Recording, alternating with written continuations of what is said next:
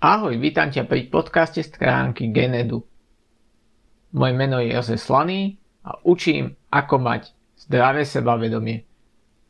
Dnešná téma je Prekážky nás robia lepšími.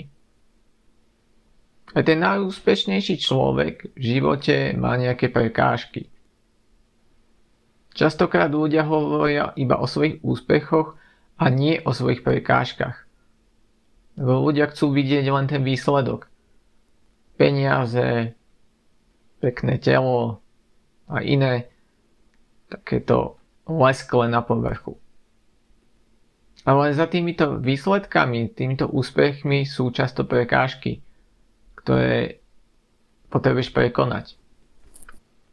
Prekonovaním prekážok sa zlepšuješ. Nemôžeš očakávať, že keď niečo začneš robiť, že budeš v tom hneď dobrý.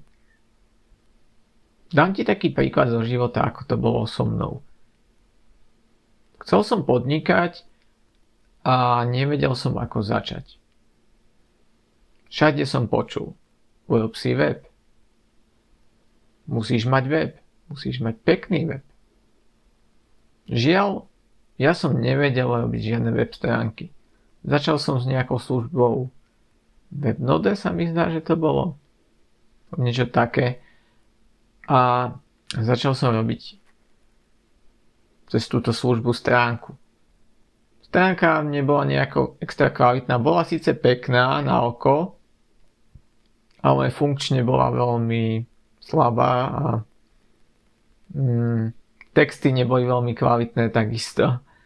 Miestami sa text nedal čítať. Postupne som ale tieto prekážky prekonal. Zlepšil som sa. Naštudoval som si, ako tvoriť web stránky vo WordPresse. A vždy, keď som niečo nevedel, mal som nejakú prekážku, hľadal som si informácie a tým postupne prekonával prekážky. Prekonávanie prekážok nie je len o samotnom prekonovaní prekážok a dosiahnutie nejakých cieľov. Tým, že prekonávaš prekážky, sa cítiš lepšie, sebavedomejšie. Uvedomíš si, že si sa zlepšil, že sa niekam posunul dopredu a tým si môžeš postupne vytvárať o sebe pozitívnejší obraz. Je tam ale dôležité uvedomiť si, áno, toto som dokázal, v tomto som sa zlepšil. Čo robí väčšina ľudí s prekážkami nesprávne? Čo si myslíš ty? Odkladá ich. Odkladá prekonanie prekážok. Povedia skôr, urobím to zajtra, mám čas. Potom odkladajú, odkladajú a odkladajú. Nebudem klamať, stalo sa to aj mne. Boli dní, keď sa mi nič nechcelo a radšej som si povedal, mám čas, urobím to zajtra. Prečo je to nebezpečné? Môže sa stať, že si nebudeš vážiť vlastné slovo pred sebou. Môžeš sa obviňovať. Prečo som to neurobil?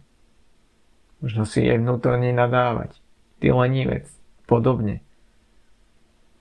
Je mi jasné, že každý deň sa človek necíti dobre, môže byť unavený, chorý, nemá čas.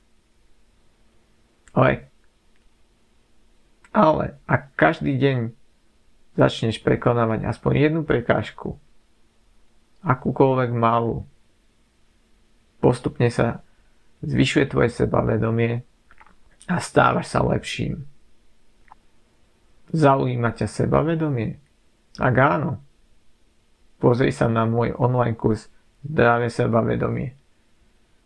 Nájdeš ho na stránke www.genedu.sk v časti online kurzy. Presný link na môj online kurz nájdeš v popise. Ďakujem ti za pozornosť.